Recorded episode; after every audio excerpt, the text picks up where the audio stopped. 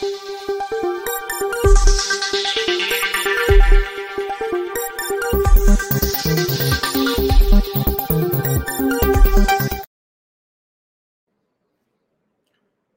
राम। आप कोई कोशिश करते हैं और उसमें असफल होते हैं तो क्या करते हैं? मान लीजिए किसी भी काम के लिए कोई आपको अपेक्षित परिणाम चाहिए और आपने कोशिश की, तो अगर सफलता नहीं मिलती है तो क्या करना होता है?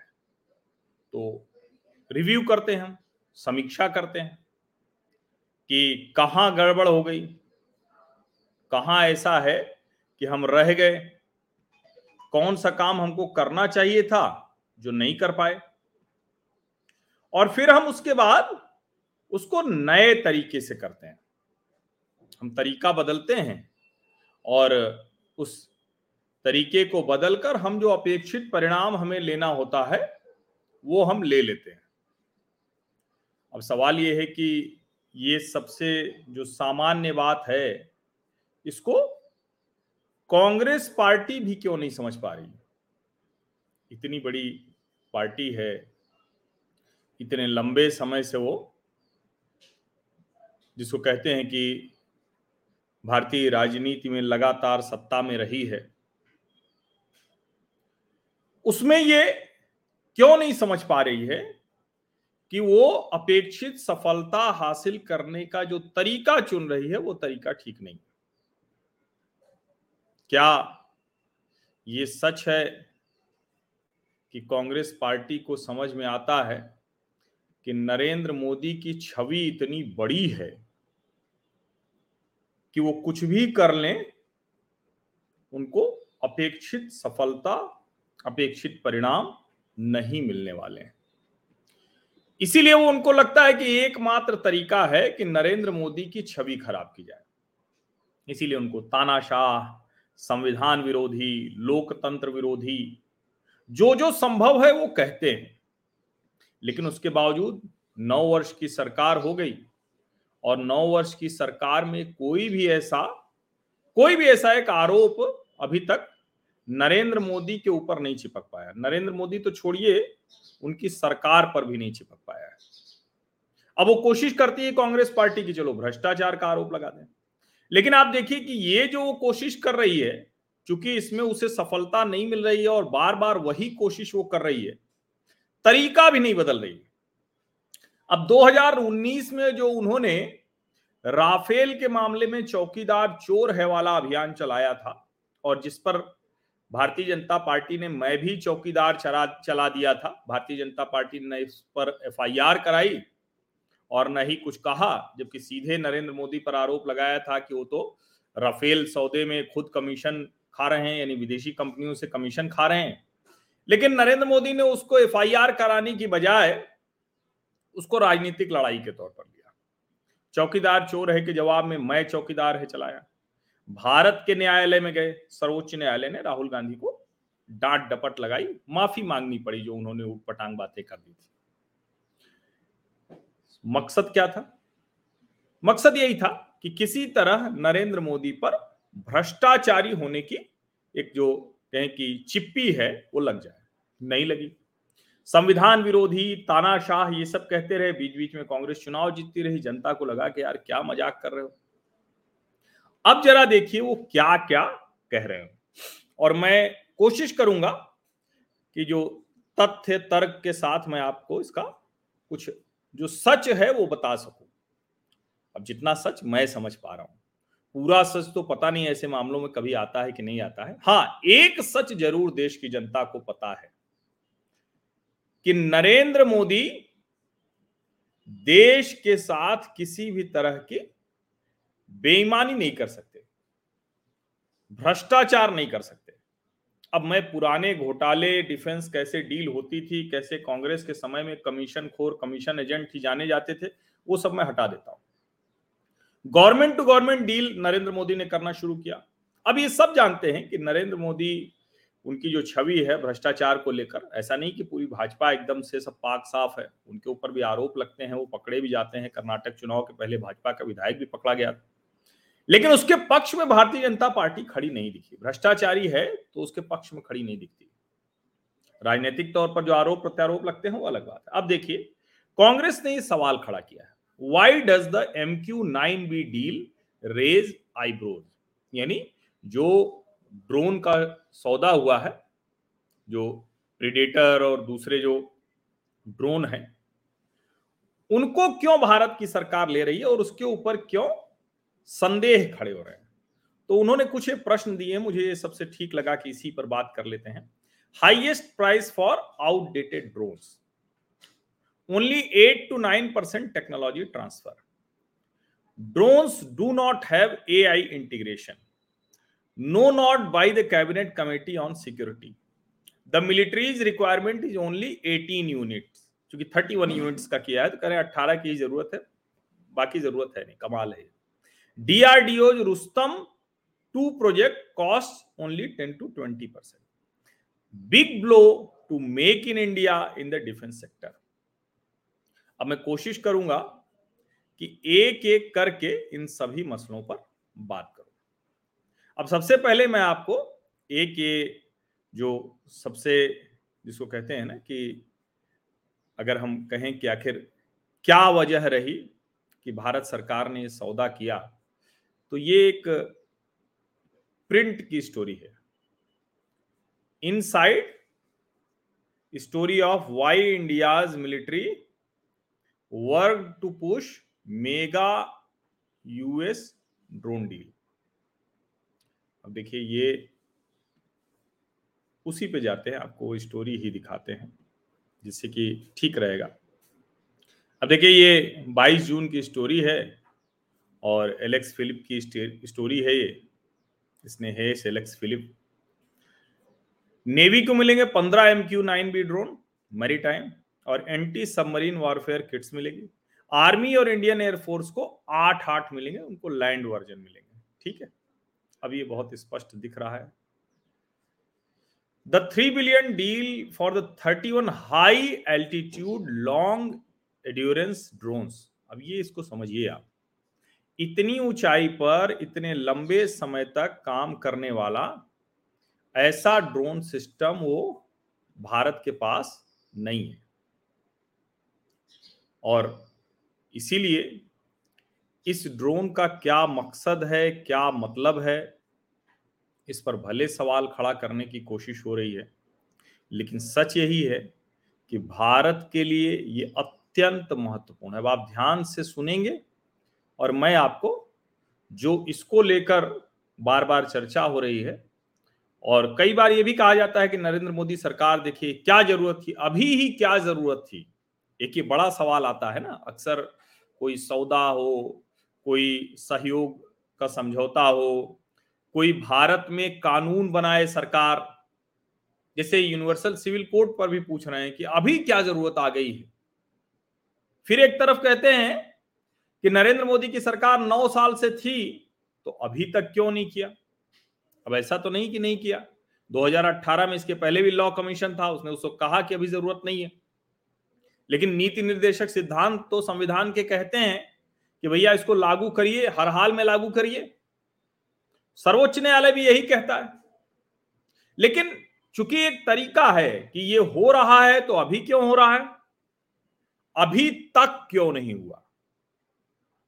अब ये जो अभी हो रहा है, अभी ही क्यों हो रहा है और अभी तक क्यों नहीं हो रहा है, उसको जरा समझते हैं। अब जाहिर है कि जब इस तरह की खबरें हम देखते हैं तो कई बार हमें लगता है कि भाई क्या जो आरोप लग रहे हैं, क्या ये सच है क्या। अब इन आरोपों पर बात करने के लिए तो जो रिपोर्ट्स हैं उनको देखना सबसे ठीक रहेगा। अब देखिए ये इन ड्रोन्स के बारे में, ये मैं प्रिंट की रिपोर्ट दिखा रहा हूं। ये रिपोर्ट क्या करी, these drones have specialised sensors for land and sea based operations. The armaments for these are also different and each service has their own requirement. For example, one of the services has a requirement for a much longer range missile to target enemy positions, and that is currently under development for the US military. अभी समझिए इसमें लिखा हुआ है that is currently under development for US military. अब जो चीज under development है, लॉन्ग रेंज मिसाइल, अब मतलब इसको आप देखिए जरा, जो अमेरिकी सेना के लिए अभी विकास किया जा रहा है उस तकनीक को ये दे रहे हैं। All these drones were extensively used in multiple operations in various conflict theatres like Iraq, Afghanistan, Syria, including to take out high worth individuals like al Qaeda leader Ayman al Zawahiri. The US has been shying away from sharing its technology with other countries. However, as more and more countries focused on drone technology and China emerged as the world's biggest exporter of armed unmanned aerial vehicles, the US eased its restriction. अब इसको कहानी समझ लीजिए, नहीं देना चाहता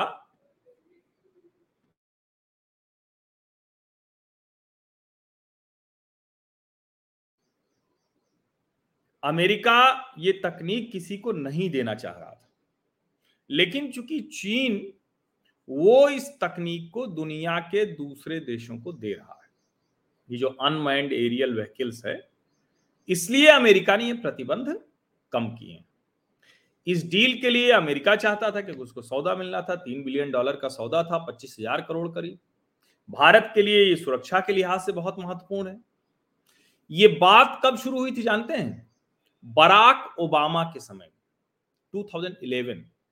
लेकिन इस पर जो थोड़ा एक तरह से कहें कि मजबूत बातचीत हुई, it was June 2017 during a meeting with prime minister Narendra Modi and then American president Donald Trump that the US offered to sell surveillance variants of the Guardian drones to India, an offer that was music to the ears of Indian navy. ये अंग्रेजी में जो लिखा हुआ है ना, that was music to the ears of Indian navy, मतलब इतनी उनको मुंह मांगी मुराद मिल रही थी। समझिए इसको, मुंह मांगी मुराद। 2017, फिर ये finally 2019 the Trump administration decided to sweeten the offer by sanctioning sale of armed drones. और जरा देखिए क्या है इसकी ताकत। Since it had First created the proposal for the induction of the HAL, वही high altitude drones that allows continuous surveillance of 36 hours at altitudes of over 40,000 feet. The Navy was made the lead agency even though this was a joint acquisition.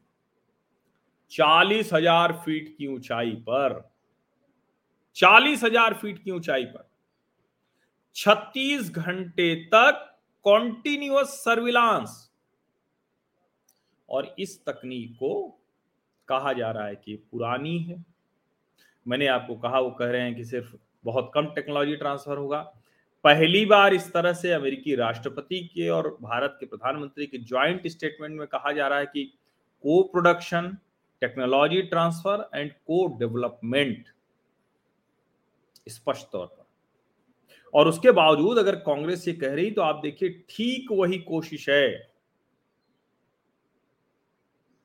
कौन सी, 2019 में Rafale की जो हुई थी। अब Rafale वाली जो कोशिशें हुई हैं उसको हम फिर से नहीं बात करेंगे, क्योंकि राफेल वाली बातचीत तो हम बहुत कर चुके हैं।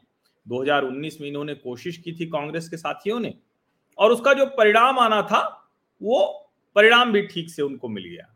मतलब उसमें कोई ऐसा नहीं है कि कोई मतलब किसी को पता नहीं है, सबको पता है कि क्या हुआ। अब ये इसका मतलब क्या है, तो ये जरा मैं इंडियन डिफेंस रिव्यू, इसका जरा एक मैं आर्टिकल आपसे शेयर करना चाह रहा हूं, और इसको जरा ध्यान से पढ़िए। Employment of drone swarms has sparked intense debate among military analyst, मतलब जो रक्षा विशेषज्ञ है उनके बीच में जबरदस्त ये चर्चा हो रही है। The debate is mass versus class, in this regard the US is an interesting case. अब क्या इंटरेस्टिंग केस है, जरा इसको आप देख लीजिए। During second world war the US had about 3 lakh combat aircraft. द्वितीय विश्व युद्ध के दौरान अमेरिका के पास 3 लाख से ज्यादा लड़ाकू विमान थे। Today it has about 13,500 in its inventory. आज मात्र 13,500। 3 लाख द्वितीय विश्व युद्ध के समय, अभी 13,500। कैसे हुआ ये? This massive reduction over the years was without compromising on the defense and strategic imperatives. This was possible because of leaps in technology. A single aerial platform combined in itself the role and function of several platforms in terms of speed, reach, and lethality. Hence, technology triumphed over volume. तकनीक की वजह से ये 3 लाख से 13,500 हो गया। यही वो ड्रोन टेक्नोलॉजी है, इसको समझिए। और ये जो MQ9 रीपर ड्रोन टेक्नोलॉजी ये जो भारत ले रहा है ना, ये किस किस काम आएगी, तो ये जरा ये नीचे वाला हिस्सा पढ़ लीजिए। In the Indian context drones are an imperative for remote controlled operations and surgical strikes along the LOC against Pakistan and to engage targets on Chinese border. Drones are also the most effective means for surveillance of line of actual control, Bay of Bengal, Andaman and Nicobar Island, Arabian Sea and Maldivian waters. इन सारी जगहों पर इस technology की बड़ी जरूरत है और इस टेक्नोलॉजी को भारत के संदर्भ में कहां कहां आवश्यकता है ये जानना जरूरी है। अब एक चीज और समझ लीजिए, आप कुछ भी करते रहिए, पाकिस्तान कितना भी कंगला रहे, फटेहाल रहे, लेकिन वो अपनी हरकतों से बाज नहीं आता है। अब जाहिर है उसको चीन देता है, ये सब उसको तो चीन ही देता है। तो जब चीन देता है तो उसको जरा समझ लीजिए क्या है। ये देखिए, on 26 June 2021 the technical area of the Jammu airport come under drone attack by Pakistan. The drone delivered 2 bombs which exploded within an interval of 5 minutes. This was the first drone attack by any country on a defence establishment in India. जून 2021, 26 जून 2021 को पाकिस्तान ने drone attack ही किया था, drone attack किया।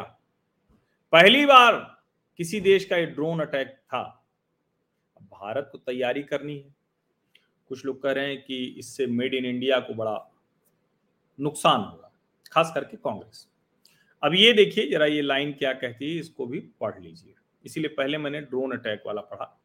The biggest highlight of the arrow India show in Bangalore is going to be the demonstration of India's first indigenous unmanned aerial vehicle, Tapas BH, produced by the DRDO. The Tapas will live stream aerial and static display of different aircraft during the show. This indigenous UAV can operate up to a height of 28,000 feet and has endurance of more than 18 hours. These operational parameters, coupled with the night flying capability, make it an exceptional indigenous platform for strategic reconnaissance, surveillance, and target acquisitions. अब जो strategic reconnaissance है, surveillance है, target acquisition है, an armed drone Archer NG will also be tested early this year. The Archer is designed to carry 300 kg weapon load, including anti-airfield and anti-tank guided missile. अब इसको आप ध्यान से समझ लीजिए।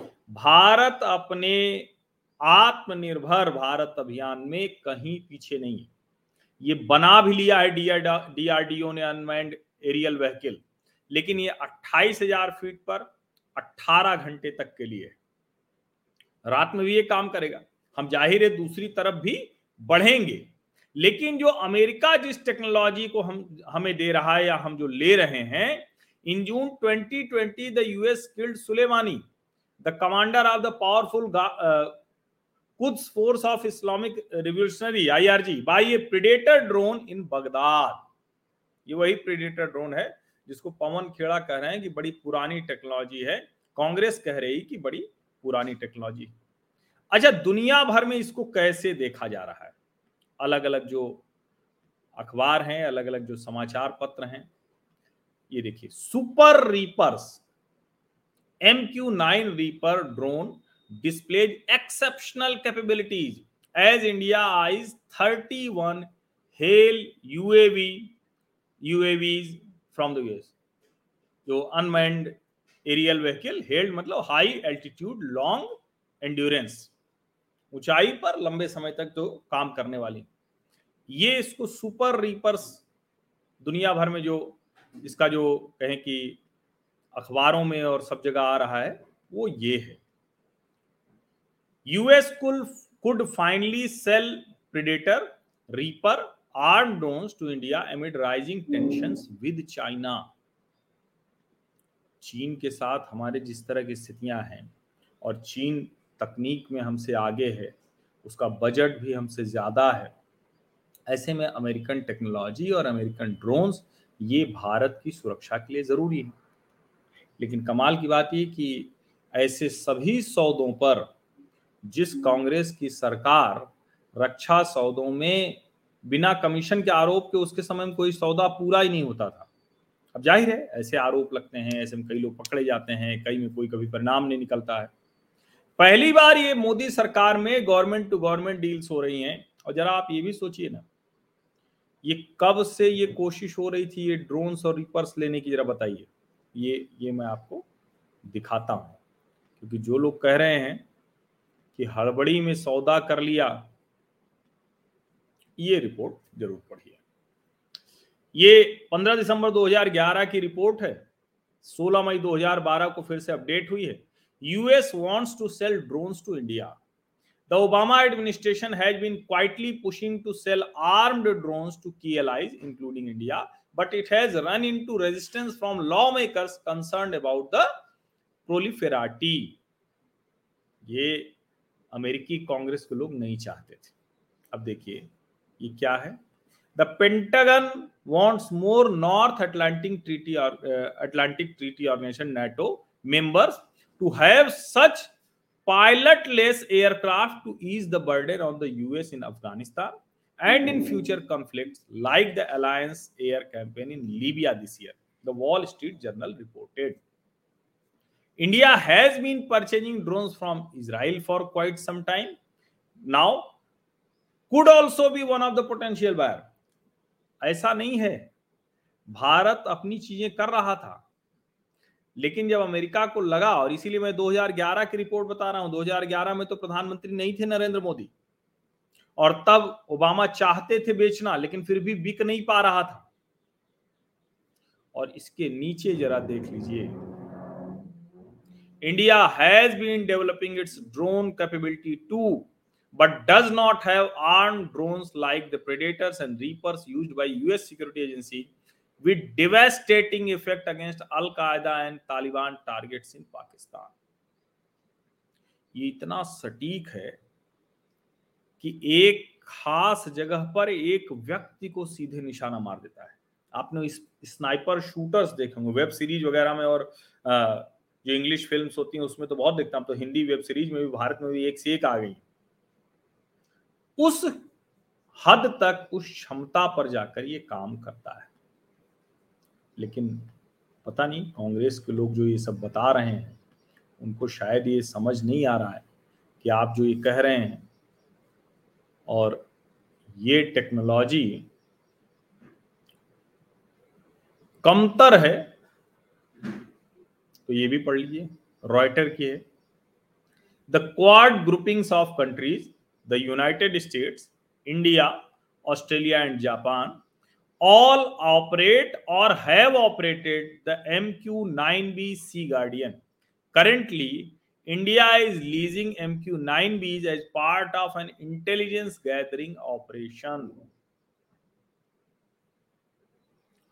अब इसके बाद भी अगर कांग्रेस के लोग ये कह रहे हैं तो सचमुच ये क्या कहें हम, उनको या तो समझ में नहीं आ रहा है या उनको एक हताशा हो जाती है ना। आप कई बार आदमी कमजोर पड़ जाता है कि किसी को वो अजेय मान लेता है। तो कांग्रेस ने भी अजेय मान लिया है।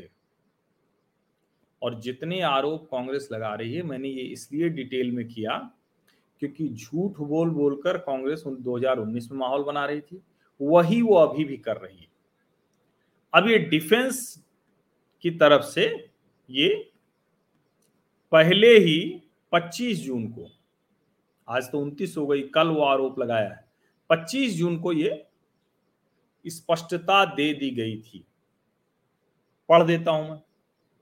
Acquisition of MQ-9B drones speculative reports uncalled for. कह रहे हैं भैया ये जो हमने खरीदा है, जो खरीदने जा रहे हैं, खरीद रहे हैं, उसमें जो कुछ भी अफवाह फैलाई जा रही वो गलत है। ये बताया इन्होंने 31 एमक्यू9बी, 16 इसका ही गार्डियन है, 15 सी गार्डियन है। ये बताया डिटेल में क्या क्या है। ट्राई सर्विसेज भारत की ये जाएंगे और यूएसए से लेंगे फॉरेन मिलिट्री सेल रूट के तहत।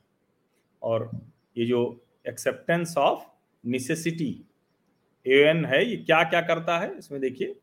Estimated cost of 3,072 million US dollar, मतलब 3 बिलियन हो गया। इसके आगे क्या लिखा हुआ है इसको ठीक से पढ़ लेना चाहिए सबको। इसको मैं बड़ा ही कर देता हूं, देखिए।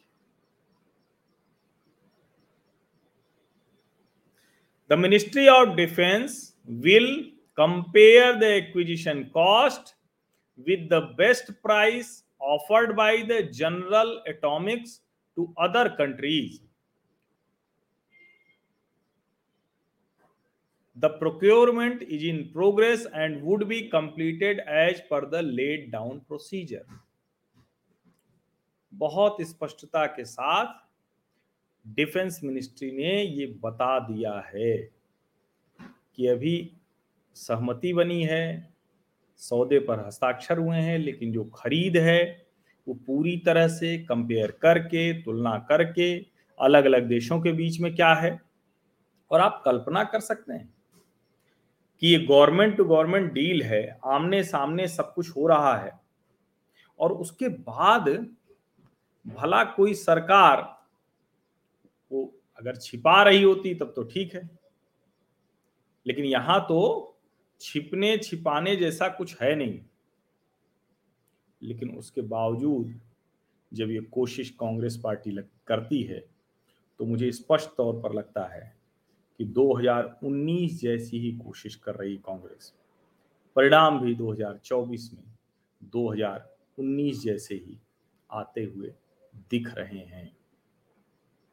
और यहाँ एक बात मैं बहुत, जिसको कहते हैं ना कि बार बार हम लोग सोचते हैं, अभी अमित मालवी पर एक आरोप लगा दिया, एफआईआर करा दी है क्योंकि अमित मालवी ने राहुल गांधी को विभाजनकारी बता दिया है, इन्वेंटेड विज्ञापन कर दिया। वैसे तो ये सब पहले से चल रहा है, प्रेस कॉन्फ्रेंस करके बाकायदा भारतीय जनता पार्टी कहती है, कांग्रेस भी कोई कसर नहीं छोड़ती है।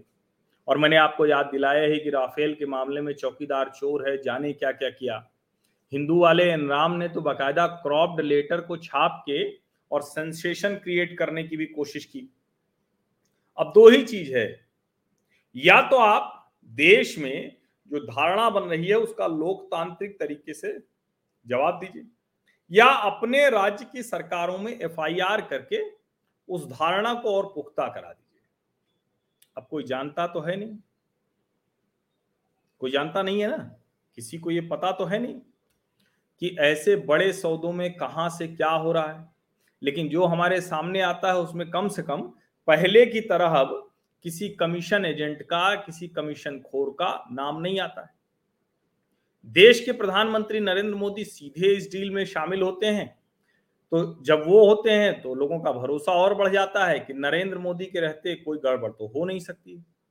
फिर इतना बड़ा सौदा और इतना खुलेआम जब हो रहा हो तो वैसे भी इस बात की गुंजाइश न्यूनतम रह जाती है, क्योंकि जब आपको कमीशन खोरी करनी है या कुछ ऐसा करना है तो वो सौदा तो चोरी छिपे किया जाता है ना, तो वो न्यूनतम गुंजाइश रह जाती है। अब उसके बावजूद अगर कांग्रेस वही लकीर पीटने की कोशिश कर रही है तो जनता को तो ये दिख रहा है ना। और ये तो बहुत महत्वपूर्ण है, इसको कहते हैं ना कि ये तो बहुत महत्वपूर्ण है कि देश को रक्षा क्षेत्र में पूरी तरह से एकदम चुस्त दुरुस्त किया जाए, समृद्ध किया जाए, संपन्न किया जाए। इसको लेकर भला कोई कैसे विपक्षी दल, और देखिए मैंने आपको दिखाया 2011 में ओबामा के राष्ट्रपति रहते भारत में तो प्रधानमंत्री डॉक्टर मनमोहन सिंह थे। 2011 की बात मैं बता रहा हूं। फिर मैंने आपको 17 की बात बताई, 19 की बात बताई, और 2020 में जब जो बाइडेन आ गए तो कहा गया कि देखिए अब वो चीजें नहीं होंगी, क्योंकि अब तो मोदी और बाइडेन के बीच में थोड़ा सा तनातनी हो जाएगी, क्योंकि बाइडेन के जो विरोधी थे वहां डोनाल्ड ट्रम्प अभी विरोधी हैं, खूब जमकर एक दूसरे का विरोध करते हैं, क्या क्या नहीं कहते हैं। लेकिन देखिए जब देश की बात है, देश के सौदों की बात है, देश के हितों की बात है, और एक बात और समझ लीजिए, अगर अभी चाइना अमेरिका के लिए इतना बड़ा थ्रेट नहीं बन गया होता ना, तो शायद ही अमेरिका भारत को ये ड्रोन देता। लेकिन चूंकि चाइना अमेरिका के लिए बड़ा थ्रेट बन गया है, चीन पाकिस्तान में घुस रहा है, पाकिस्तान दिवालिया हो चुका है, अमेरिका को लगता है कि पाकिस्तान को किसी भी तरह की मदद देना वो नुकसानदेही है, पैसा पानी में डालना है। अफगानिस्तान अब उसके लिए उस तरह से विषय रहा नहीं, इसलिए वो भारत के साथ है। और इसीलिए अमेरिका जब कोई भी प्रेस कॉन्फ्रेंस करता है, व्हाइट हाउस का आप जो भी आप देखेंगे तो उसमें बहुत स्पष्ट तौर पर दिखता है कि दरअसल अमेरिका अब भारत के ही भरोसे भारत प्रशांत क्षेत्र में सुरक्षा महसूस कर रहा है। अभी पूरी चर्चा डिफेंस डील पर है, इसलिए मैंने बहुत डिटेल में आप लोगों को बताया, लेकिन कोशिश 2019 जैसी हो रही है, भ्रम नहीं होना चाहिए, परिणाम भी 2024 जैसा ही आएगा। समझदार होता है जब किसी तरीके से कुछ करने पर कोई सफलता नहीं मिलती, कुछ और करता है। और शायद उनकी मुश्किल भी दूसरी है, नरेंद्र मोदी के ऊपर जो आरोप लगा रहे हैं भ्रष्टाचार का, वो किसी भी कीमत पर चिपकता हुआ नहीं दिख रहा है। असली संकट कांग्रेस का यही है, राहुल गांधी का भी यही है। बहुत बहुत धन्यवाद। सब्सक्राइब तो आप जरूर कर चुके होंगे अब तक, जो नए लोग हैं, पुराने लोग तो हमारे सामाजिक परिवार के जो स्थायी सदस्य हैं वो तो जानते ही, उन्होंने तो किया ही होगा। और नोटिफिकेशन वाली घंटी भी दबाइए, जिससे आपको सीधे ही पता चल जाए कि अब लाइव आने वाला है या ये चल चुका है वीडियो, जिससे आप इत्मीनान से उसको जब फुर्सत मिले तो देख सकें। लाइव देखेंगे तो और अच्छा रहेगा। लाइक का बटन भी दबा दीजिए, जिससे ज्यादा लोगों तक रीच पहुंचे। इसे सोशल मीडिया मंचों पर साझा अवश्य करें, व्हाट्सएप पे भी साझा करें, अपने समूहों में भी साझा करें। सोशल मीडिया मंचों पर @mediahrsvt टैग करके करेंगे तो ज्यादा अच्छा रहेगा। ये बहुत विस्तार से मैंने बात की। मुझे लगता है कि अब जो MQ9B ड्रोन है, प्रीडेटर और रीपर, इस पर अब कोई भ्रम आपके मन में नहीं रह गया होगा। फिर भी अगर कोई भ्रम है तो मुझे बताइएगा, मैं कोशिश करूंगा कि वो भी भ्रम संदेह दूर करूं। उसके लिए मैं पढ़ूंगा, समझूंगा, उसको जानूंगा, और क्योंकि बिना पढ़े तो बोलना संभव नहीं है। और मैं कई लोगों से कहता हूं, जब आप लोग मुझे फोन करते हैं तो मैं कहता हूं देखिए बेवजह फोन मत कीजिए, क्योंकि मुश्किल भी होती है, समय का भी थोड़ा प्रबंधन करना होता है। लेकिन अगर आपको कभी लगे कि कुछ महत्वपूर्ण बात है तो 4-5 पॉइंट में लिख के भेजिए ना, कुछ सोर्स हो उसको भेज दीजिए लिखा हुआ, वीडियो मत भेजिए, लिखा हुआ सोर्स भेजिए। और जो दूसरी चीजें हैं वो भेजिए कि आपके पॉइंट आपके मन में आए हैं, कुछ आपको एनालिसिस लगती है। और मैं फिर से एक बार आग्रह करता हूं कि अगर कोई अमेरिका में है या कहीं बाहर के देश में है और वो इंटरनेशनल अफेयर्स पर हमारे साथ बातचीत करने के लिए नियमित तौर पर जुड़ना चाहता है तो मुझे मैसेज करे, और अच्छा होगा किसी एक विषय पर अगर 1 से 1.5 मिनट का मुझे बनाकर अपना एनालिटिकल वीडियो व्हाट्सएप पर भेजेंगे तो अच्छा रहेगा। तो हम वो भी कोशिश करेंगे, हम वो शुरू करेंगे कि इंटरनेशनल मामलों, विशेष करके अमेरिका और जो दूसरे मसले हैं, इस पर बात करने के लिए कोई अगर आप में से होगा तो मुझे अच्छा लगेगा, हमारे सामाजिक परिवार का कोई सदस्य। बाकी लोकसभा चुनाव धीरे धीरे नजदीक आ रहे हैं, लोकसभा चुनाव आएंगे तो उसके लिहाज से काम करेंगे। उसके पहले 3 विधानसभा के चुनाव हैं, मध्य प्रदेश, राजस्थान, छत्तीसगढ़। प्रयास होगा कि वहां जाके भी कुछ किया जाए, और नहीं तो एनालिसिस उस तरह से करेंगे ही करेंगे।